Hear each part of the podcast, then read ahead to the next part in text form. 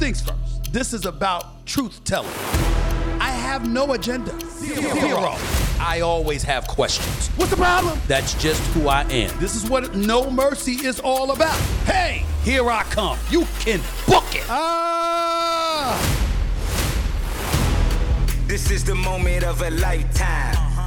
The clock's ticking like my lifeline. Until I flatline, I push it to the red line.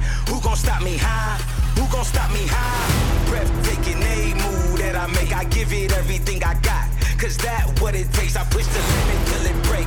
The heart of the brave, the soul of a legend with the will to be great. Hold up. Welcome.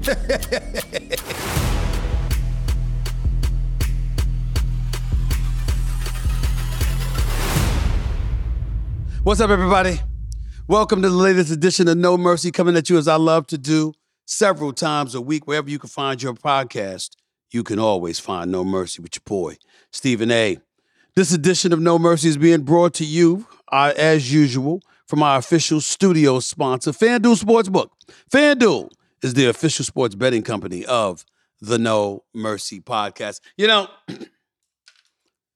I, I, I, I- I just don't know what to say. I just don't know what to say. I decided to tape this podcast on a Sunday afternoon. I am a couple of hours removed from one of the greatest performances on a basketball court I have ever seen in my life. I know, as we all do, that Steph Curry is great. He is a four time champion. He is a two time league MVP. He is the all time three point shooting marksman, universally recognized as the greatest shooter God has ever created. It is that simple. And knowing those hyperbolic sentiments one is inclined to throw in his direction, knowing what this brother is capable of doing because we've seen it time and time again, knowing that I fully expected him to go off and propel the Golden State Warriors to a game seven victory in the first round against the Sacramento Kings. Knowing all of that, I still sit here shell shocked. 50, not 50 Cent, 50, as in 5 0, as in 50 points on 20 of 38 shooting.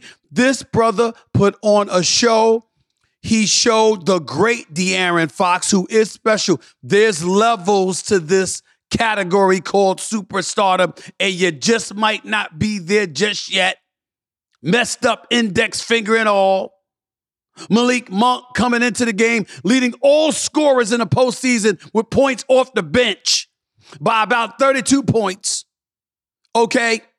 Got a coach of the year, Mike Brown, who was a former assistant under Steve Kerr familiar with everything that Steve Kerr wants to do, familiar with everything that Steph Curry likes to do, how he wants to do it, what spots he wants to hit, where he wants to do it, when he wants to do it. It didn't matter. Klay Thompson come by a basket in the first half. One for 10 shooting in the first half.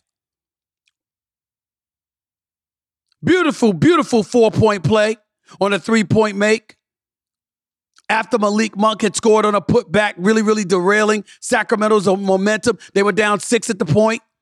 But when you fouled them on a three point shot, they ended up up 10 at the end of the third quarter, and then they will run away from it. Ladies and gentlemen, there are, there, there are levels.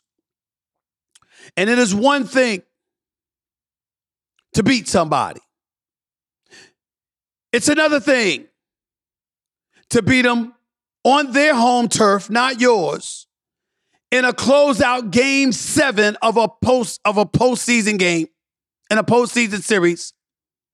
But it is a, it is quite a different stratosphere when you bust their ass in the process.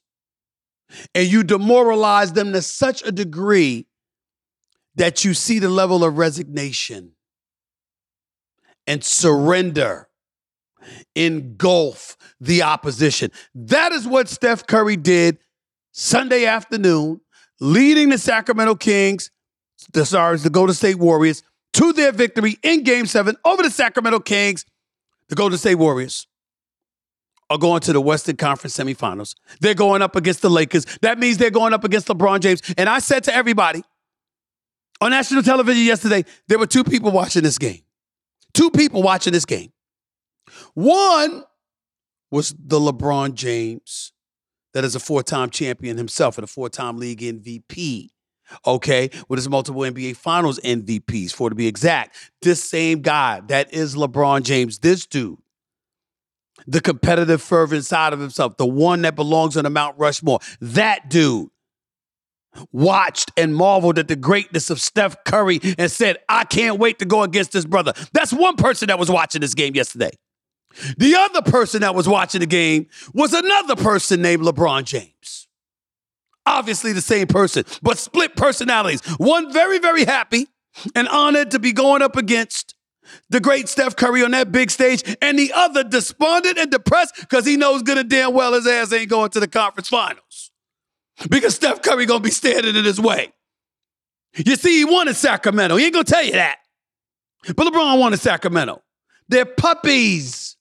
No matter how gifted they are, they're young. They ain't never been there before. Wet breath smelling like Similac, wet behind the ears. They ain't want. That's who LeBron James wanted. He ain't want some dude that's already beaten him in the NBA Finals three times. That has just as many championships as him. That's on the verge of surpassing him. And is a dude that could pull up from the parking lot and LeBron James would throw up his hand because everybody believes it's going in every time he shoots because he's that great of a shooter. That's what we saw in Steph Curry, which warrants me going to a place that I've been strongly advised not to go to because my own health is at stake. But I'm going to do it anyway. I'm not going there definitively. I'm not doing that. But I do think it is time to ask the question. These asked question is Stephen Curry the greatest point guard who has ever, ever, ever lived? I think it's time to ask that question. I think it's time to ask that question because he's clearly the greatest shooter that's ever lived. He has no range. He can pull up from 20, from 30, from 40, from 50 feet with accuracy. We've seen him do it. He can hit from the corners. He can hit from the wings. He can hit from the elbows. He can hit from the key and far beyond and above the top of the key. He can shoot off the dribble. He can shoot runners and floaters. He can shoot standing still. He can even scoop underhand shots. It doesn't matter. It doesn't matter. This is who he is. And when you consider the profound impact that that can have on a particular player, on a particular team, rather, spreading the floor, having to guard him, his movement without the basketball, keeping your head on a swivel, constantly wondering where he is, how he compromises defense and defensive schemes and all of this other stuff. What are you going to do? When you talk about a point guard having an impact, why do you say the point guard has an impact? Because of their ability to affect all the pieces around them. Both with the players that play with them and the players that play against them. Because when you've got to keep your head on a swivel, when you don't know what this person's going to do because of the multitude of ways in which they can victimize you, that to me is what makes this a worthy and viable conversation because now you have to ask the question of impact. What point guard in NBA history that you know of that has had the impact that Steph Curry has had on a basketball game, on a basketball team? Earvin Magic Johnson, Isiah Thomas, Jason Kidd, Nate Tiny Archibald, the great Chris Paul, CP3, Gary Payton. I mean, the list are there. No question, no doubt about it. But to me, it's a worthy question. Now, I have to confess to you there are those who will remain nameless. Some of the greatest players who ever played this game who will remain nameless. That have flat out stated no, no, no, no, no. Nobody comes before Magic. They even looked at Steph's 50 point performance today and they said it still wasn't Magic's 42, 15, and 7, although that was a game six, not a game seven, against the Philadelphia 76ers his rookie year when he played center. That's what they point to. They point to the multitude of ways in which Magic could beat you passing the ball, driving to the basket, leading fast breaks, running a system they point to all of those different things, not to mention his leadership. And they talk about the myriad and multitude of ways he can affect the outcome of the game. And their argument against Steph Curry was when he's not shooting, no one says these things about him. It's because of his shot. Yes, Stephen A. But when he's missing that J, no one talks about him that way. With Magic, Magic scoring one minute, another minute, he's got 20 assists. He's playing point guard, he's playing center, he's playing point forward. Magic beats you in a myriad of ways. The game was far more physical than Stephen A. You get teed up for passing gas in today's game, Stephen A. It's not the same. It's not the same. I got it. I understand.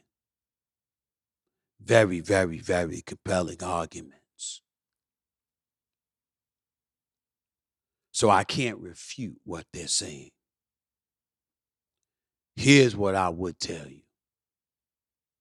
If I were a basketball player on a team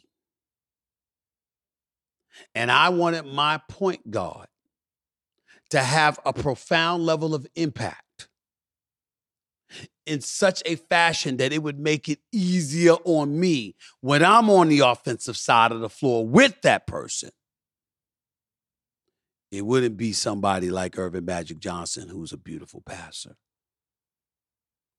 It would be a sniper like Steph Curry, who scares the living daylights out of defenses in such a fashion that keying on him leaves me open. That is what I would say. Now, does that make him the best point guard who's ever lived? Maybe not. But it does make him the point guard I'd prefer to be on my side because he'd scare the living hell out of me if he was on the opposition more than anybody else on the planet. That is Steph Curry. That is what we saw in game seven on Sunday afternoon at the Golden One Arena in Sacramento, California. That is the reason the Golden State Warriors have advanced to the semifinals of the Western Conference playoffs against LeBron James and the Los Angeles Lakers and the Sacramento Kings, winners of 48 games this season top three seed in the Western Conference is going home in the first round. I'm just giving it to you straight. There ain't no other way to put it. I got more playoff action to talk to you about. Plus, I got some other stuff on my mind as well. Stick around. Don't go anywhere. You're listening to Stephen A. on No Mercy. Back with more in a minute.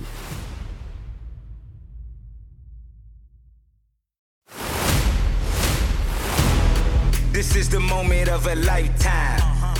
The clock's ticking like my lifeline. Until I flatline, I push it to the red line. Who gon' stop me high? Who gon' stop me high? I'm alright. I'm alright. You know, I, I, I'm I, I'm not gonna panic. You, I'm not gonna panic. It's just one game. It's just one game. I know all of y'all out there sitting there looking at me and like, yeah, what happened to your Knicks? What happened to you? It's just one game, baby. It's just one game. It's still orange and blue skies. It's still orange and blue skies. I, I haven't lost faith. I haven't lost faith. I didn't see Julius Randle out there. I didn't see him out there playing. Knicks was, Knicks was shorthanded, okay? Came out strong. I was very, very pleased and proud with RJ Barrett coming into game one. Remember, after the first two games sticking up the joint against Cleveland had me thinking he should be benched. But then after that, started driving to the basket a hell of a lot more. Only drew to, drove to the basket 17 times in the first two games.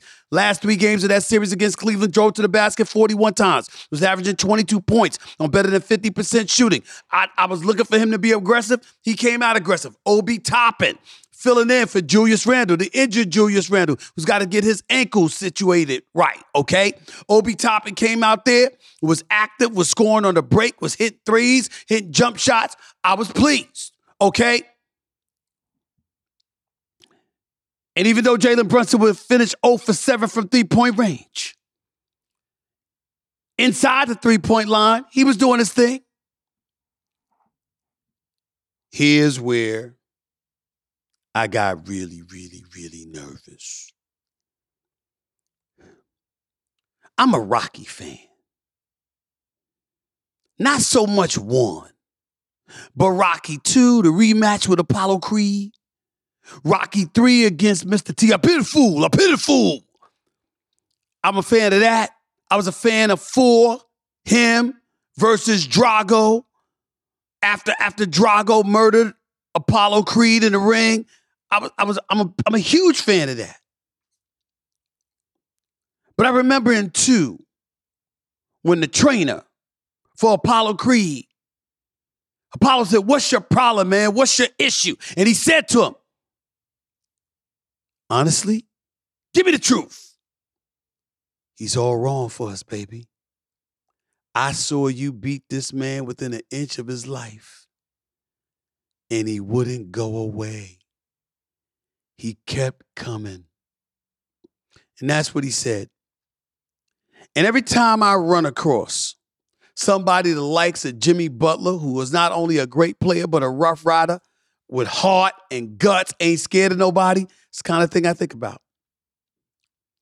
Because I watched the New York Knicks hit jump shots. I watched Mitchell Robinson grab one of his 14 offensive rebounds and register two of those blocks early in the first half. I watched him be an imposing presence. I watched RJ Barrett hit shots. I watched Grimes hit a jump shot. I watched Obi Toppin hit threes. I watched Jalen Brunson shake and bake and get himself into the lane and drop a few teardrops and floaters. I watched all of that and Miami wouldn't go away. Gabe Vincent. Suddenly, this brother, like he's like Steph Curry for crying a lot. He hitting jump shots. Strus, he's hitting jump shots. Lowry coming off the bench. I thought he was done. He hitting jump shots. And then they go in the second half on a 21 to 5 run. Even then, I said to myself, it's okay because you know what? We don't have Julius Randle. We make it close. We can win. We can win. If we don't, it's going to be all right. We'll be back. But then Jimmy Butler hurts his ankle. It damn near looks broke. He's writhing on the ground in pain. You could literally read Coach Erik Spoelstra's lips for the Miami Heat say, fuck. You literally saw him say that. You literally, I'm not cussing, I'm just telling you, I'm quoting him because he knows how it compromises and damages their championship aspirations. The doctors come out. There's no way that Jimmy Butler is going to play. There's no way that he's going to be available. Is he lost for the series? Is he lost for the season? It looked that bad. Do y'all know Jimmy Butler never left the game? Jimmy Butler never left the game. He went to the free throw line, hit both free throws, and stayed in the game until the outcome was decided. Now they had him planted in the left corner half the time because he couldn't move the way that he was before he hurt his ankle. But he never left the game. New York Knicks. And we all know that I'm a New York Knicks fan. Yes, I'm leading with my heart, not my head or my basketball expertise and analysis. I'm leading with my heart. I'll be the first to admit it. But I truly believe the Knicks can win this series in seven games. But they got to have all their horses. That means Julius Randle, too. They can't beat Miami without Julius Randle. Just like they can't beat Miami without Jalen Brunson. The New York Knicks have got to have all their horses. Jimmy Butler had 25 and 11 still. Gabe Vincent had 20 points. Bam Adebayo had a quiet 16, but still made a couple of big plays. Lowry had about 18 coming off the bench. Kevin Love hit a couple of big time shots. And by the way, there's nobody that's a better outlet pass thrower in the NBA than Kevin Love. He did it about three times today uh, on Sunday afternoon. About three times. Miami was the worst offense in basketball throughout these playoffs, they're number one in points, number one in field goal efficiency, number one in three point field goal efficiency. I thought the New York Knicks would shut them down. They only shot 42% for the field, only shot 33% for three point range. Doesn't matter. These brothers are finding ways to hit shots. If Miami's hitting shots, they can beat anybody we could see potentially a rematch between Miami and Boston in the Eastern Conference Finals because I don't believe for one second Philly was beating Boston, even if they had a healthy Embiid. And with Embiid questionable for game one Monday night in Boston, hell, why should I believe they're going to beat Boston? Not with Jayson Tatum and Jaylen Brown. Not with Marcus Smart, Derrick White, and Malcolm Brogdon, the reigning sixth man of the year. Not with Robert Williams III back in the lineup to defend against Embiid. Not with Al Horford. Why would I believe that? I don't even need to talk about the Philly Boston series because I don't think Harden and Maxey and Tobias Harris and them are beating Boston. I don't believe it. I just don't. But I did believe the Knicks had a chance. It ends without Julius Randle. And game two is an absolute must because the New York Knicks, going back to Miami for games three and four, are not winning four games out of five against the Miami Heat after losing both games at Madison Square Garden to open up the series. It's not going to happen. I reserve judgment until then. I still hold out hope for my New York Knicks. But they got problems. And I'm willing to admit that. Here's what I will tell you their problems are no bigger than the Phoenix Suns. KD is that dude. Kevin Durant, yes, he is. Devin Booker is that dude. He's something special. Ladies and gentlemen, I watched the Denver Nuggets against Phoenix on Saturday night. They are bigger, courtesy of Nikola Jokic. They are bigger. Of course, Aaron Gordon, too. They are bigger. They are stronger. They have more depth. They have more athletes and evidently more hunger. You see, I've always been a Jamal Murray fan. But this brother, I forgot the last two years that he was out because of his torn ACL and stuff. I forgot they haven't advanced past the conference semifinals. The last time we saw Jamal Murray healthy in a Denver Nuggets uniform in the postseason for the Nuggets, they were in the Western Conference Finals. This brother shows up on the court Saturday night. He drops 34. By the way, 28 of those points came on jump shots. Nobody in the playoffs has come close to doing that off jump shots. The only person was somebody that did it in the first round, which was the same Jamal Murray who scored 25 points off of jump shots against Minnesota in a game in the first round. This brother can ball. We raved about De'Aaron Fox and Malik Monk from Sacramento. They came from Kentucky. Guess where Jamal Murray came from? Kentucky. We've been talking about Anthony Davis for the Lakers. He's got 26 blocks in their first round series against the Memphis Grizzlies. Where he come from? Kentucky National Championship. That's where Jamal Murray's from. We talk about cats that show up in the postseason and elevate their game to another level. That's Jamal Murray. And that still doesn't take into account Nikola Jokic. Oh, by the way, because of Jamal Murray, we heard nothing about Nikola Jokic. Um, he just had 24 points and 19 rebounds. I just thought I'd throw that out there for y'all. He has 24 points and 19 rebounds. An immovable object, a tub of lard, can't jump onto a damn curb and you can't stop him. You can't stop him. This is who he is. Denver's got no home court advantage. That high altitude in a mile high city is expected, is expected to affect everybody. You got Jamal Murray. You got Aaron Gordon. You got Nikola Jokic. Oh, by the way, Bruce Brown is on that squad. Jeff Green, the age old veteran that is Jeff Green, taking offensive fouls. He's still on that squad. Kentavious Caldwell Pope, who helped the Los Angeles Lakers win a championship in a bubble in 2020, he's on that squad. Reggie Jackson don't even play. He was on the Clippers. He's on that squad. Nuggets are loaded. Nuggets are loaded.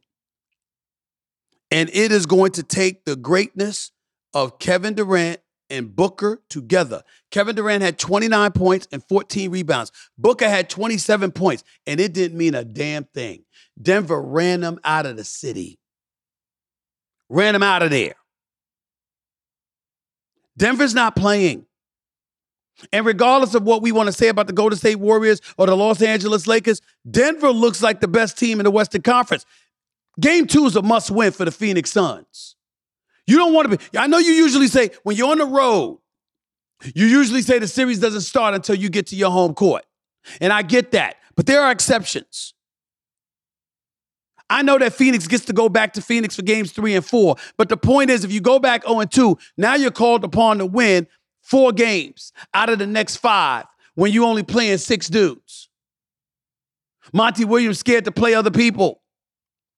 Kevin Durant and, and Devin Booker are averaging over 43 minutes a game. That ain't gonna cut it.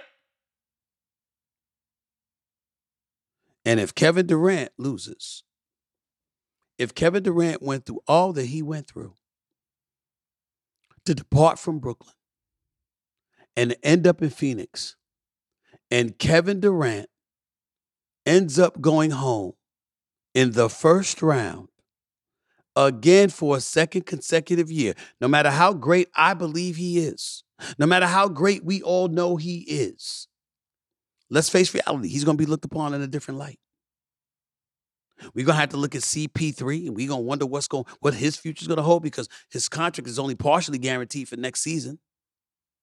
Unless they pick up the option in June. You know that Phoenix would not mind at all getting their hands on Kyrie Irving. I saw him at the game. He was at the Lakers game the other night.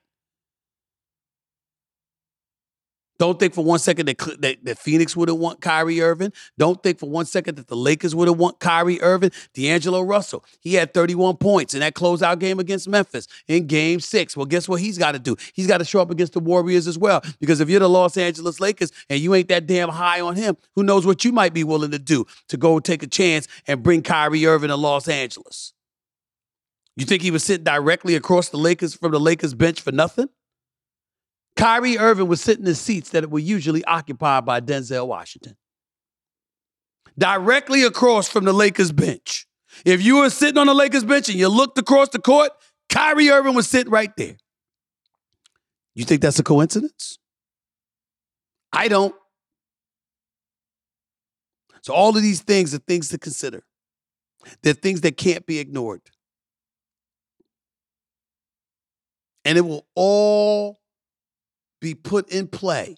And the apple cart, the figurative apple cart, will be upset because we'll all be sitting there looking at the Denver Nuggets. They've upset everything because if they send CP3 and KD home in the first round, the collateral damage, the ripple effect, as it pertains to the NBA this offseason, free agency and beyond, could potentially be epic. This is a series to watch, but not because of the outcome, but how the outcome comes down and what residual effects it leaves in its wake. Got one more segment for you coming up. Don't touch that dial. It's Stephen A. No mercy in the house. Back with more in a minute.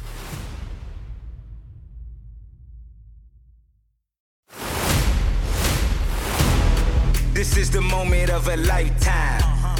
The clock's ticking like my lifeline. Until I flatline, I push it to the red line. Who gon' stop me high? Who gon' stop me high? So before I get on out of here, because there's a whole bunch of NBA action that I have gotten into and I will continue to get into in the weeks to come because the playoffs are going deeper and deeper. The conference finals, conference semifinals rather, have arrived. The conference finals will be shortly thereafter. And of course, the finals are slated to start on June 1st and end at the latest by June 18th. Got to do the NBA draft this year as well. So I'll be all over the place with it. And then, of course, thereafter, it's a couple of weeks later, and then there's NBA free agency. Um, there's a lot of stuff to get into, and I certainly will not hesitate to do just that. But I got to veer left on some football item that I need to discuss because the one and only primetime Deion Sanders, the new head coach at the University of Colorado, made some news. Um, in the aftermath of the NFL draft, uh, the former Jackson State coach who departed a few months ago to take the job in the Pac 12's Colorado, uh, Colorado Buffaloes, 1 and 11 last season. So obviously, there's nowhere to go for there but up for primetime Deion Sanders now that he's inherited that program. But considering the success that he's had at Jackson State, the level of uh, notoriety he's brought to HBCUs, um, Coach Prime tweeted Saturday that he is, quote, ashamed, end quote, of 31 NFL teams after uh, his former cornerback and returner at Jackson State, Isaiah Bolden, Bolden, B O L D E N, was the lone HBCU player drafted this year. He's a cornerback and a returner, like I just said. He was selected 245th overall. That's the seventh round by the New England Patriots on Saturday, meaning Bill Belichick's New England Patriots. Sanders, as I told you now, the coach of Colorado, took to Twitter to congratulate his former player and to admonish the NFL for passing on other HBCU players. So proud of you, Isaiah Bolden, 23. You deserve to be drafted much higher, but I'm truly proud of you. I know how much you wanted this. I'm ashamed of the 31 other NFL teams that couldn't find draft value in all of the talented HBCU players. And we had three more draft worthy players at Jackson State. For those of you who may not recall, four HBCU players were selected in last year's NFL draft. Um, when you look at Bolden, he's the second Jackson State player who played under Sanders to be drafted. The other was linebacker James Houston, who was selected by the Detroit Lions in the sixth round last year and went on to become just the third player since sacks became an official statistic in 1982, by the way, to record at least one sack in each of his first four career games. Terrell Suggs and Santana Dotson were the others. I'm reading from ESPN.com and giving you those nuggets. Here's how I'm torn.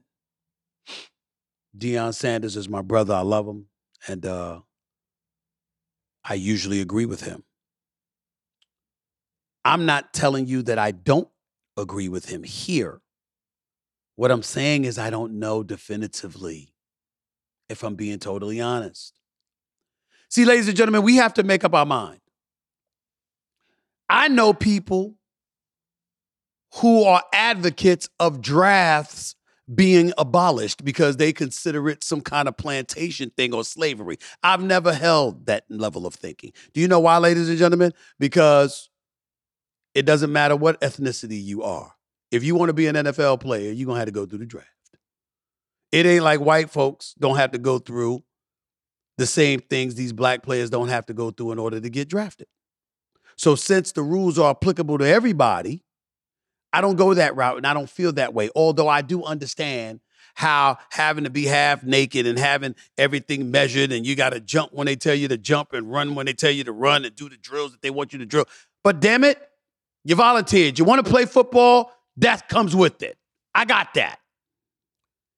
Here's where I have trouble fully embracing what primetime Deion Sanders is saying. The NFL is known for not giving a damn about anything but its bottom line in a lot of people's eyes. And the teams themselves have been accused of being willing to draft somebody from Mars if that's what it took to win football games. Now, I know that there are things that have come along. When Michael Sam was drafted out of Missouri, there was a lot of people that felt he shouldn't have been drafted as late as he was, being one of the elite players in that conference. But when he came out, you know, revealing to the world that he was a homosexual. People thought that was held against him to some degree. I do understand what Colin Kaepernick, which obviously that's not the case. That's something different. His situation was hijacked because he was willing to take a knee during the national anthem to bring attention to police brutality and the way black folks had been were being treated by law enforcement f- officials, uh, along with various other folks within this country's history. These are the kind of things that he was doing and was pointing out to bring attention to. And it was hijacked because a president at the time hijacked the narrative, turned it in, into his own political fodder. I got all of that. But for the most part, particularly over the last decade plus, if you can ball, they take you and they take who they believe to be is the best available player unless you've got off field issues. Okay?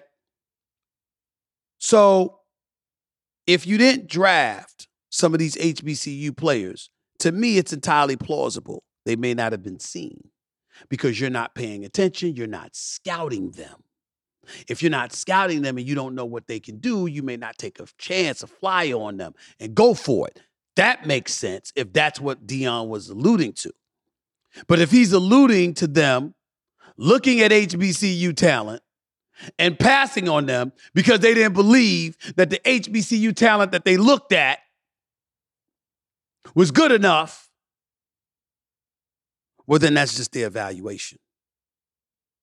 Because I have a difficult time. Listen, if you got a black player that's at Alabama, you got a black player that's at LSU or Ohio State or UCLA or USC or whatever the case may be, and you're willing to take a player from one of those programs, why wouldn't you be willing to take a player that you saw from an HBCU program if you looked at them and you thought they had similar abilities? I don't know if I can accuse, like, if I could go as far as saying I'm ashamed of the National Football League, the 31 other teams that didn't draft another HBCU player. Isaiah Bolden may be considerably better than a lot of the HBCU players he was competing against. I don't know. I'm just saying that's a difficult thing to accuse the NFL of. You got NFL meaning the league office, led by Troy Vincent, the executive VP football operations, is heavily involved with bringing attention to and contributing to causes that benefit HBCUs. Deion Sanders himself, we know how revered he should be because of the attention and the notoriety he's brought to HBCUs. The more cameras and the more of a lens that's placed on HBCU players, the more visible their talents will be to that of scouts, player, player personnel directors, GMs, head of football operations. We go from there. I'm not saying that there isn't more talent at HBCUs. I'm saying if the lens isn't placed upon these players, then you may not have paid enough attention to them. And if you're saying that I'm ashamed because we're not giving them the attention they deserve, we're not paying attention to them because we may not know what the hell is going on at HBCUs, I'm down for that. I totally agree with Deion. But if you go to an HBCU and you watch these guys play and you think that there are an abundance of other players that are better, then that's what you think. Because your job as a football team and as a football executive is to get the best available talent. And if you don't believe that that is the case, you don't believe that that is the case. That's just how I look at it. Again, I believe in HBCU talent. I want the cameras following them wherever they go. I want them nationally televised. I want the competition stiffened. I want to see these brothers getting an opportunity, getting more visibility, getting more notoriety, getting more press. I want to see that. I just want us to understand that if that happens and you still see some HBCU players passed up on, then, that then that might mean they got to continue to elevate their play. Notoriety or lack thereof is one issue. But it's not like somebody should be drafted just because they're from an HBCU. And I don't think Deion is saying that. I'm just saying I needed more clarity with his position. I went to school with a former HBCU player that was in the NFL. His name is Yancey Thigpen. He was a wide receiver for the Pittsburgh Steelers and the Titans. He and I went to school together. He was the star of the football team when I was at Winston-Salem State University. I know there's talent at HBCUs. I know there's some brothers that could do some big time things. But if the NFL saw fit to only draft one. Well, why did they draft four last year? Maybe it's because they saw four last year who belonged in the NFL, and this year they felt they only saw one. It's possible. The key is making sure that there's more notoriety, that there's more of a lens, that we have an opportunity to really, really see that we don't see talent flying under the radar because they never get noticed. But as long as they're getting noticed and that lens is shining on them and visibility continues to improve, that is what we should be in pursuit of. It's not them getting drafted. It's them having ability, the, the visibility to showcase their talents, to prove that they're worthy of being drafted. That's what we should be in pursuit of. And if you say you're ashamed of the 31 other teams, tell us why. Not just that they weren't drafted. Give us some more intel so we can make a greater case for those who deserve it.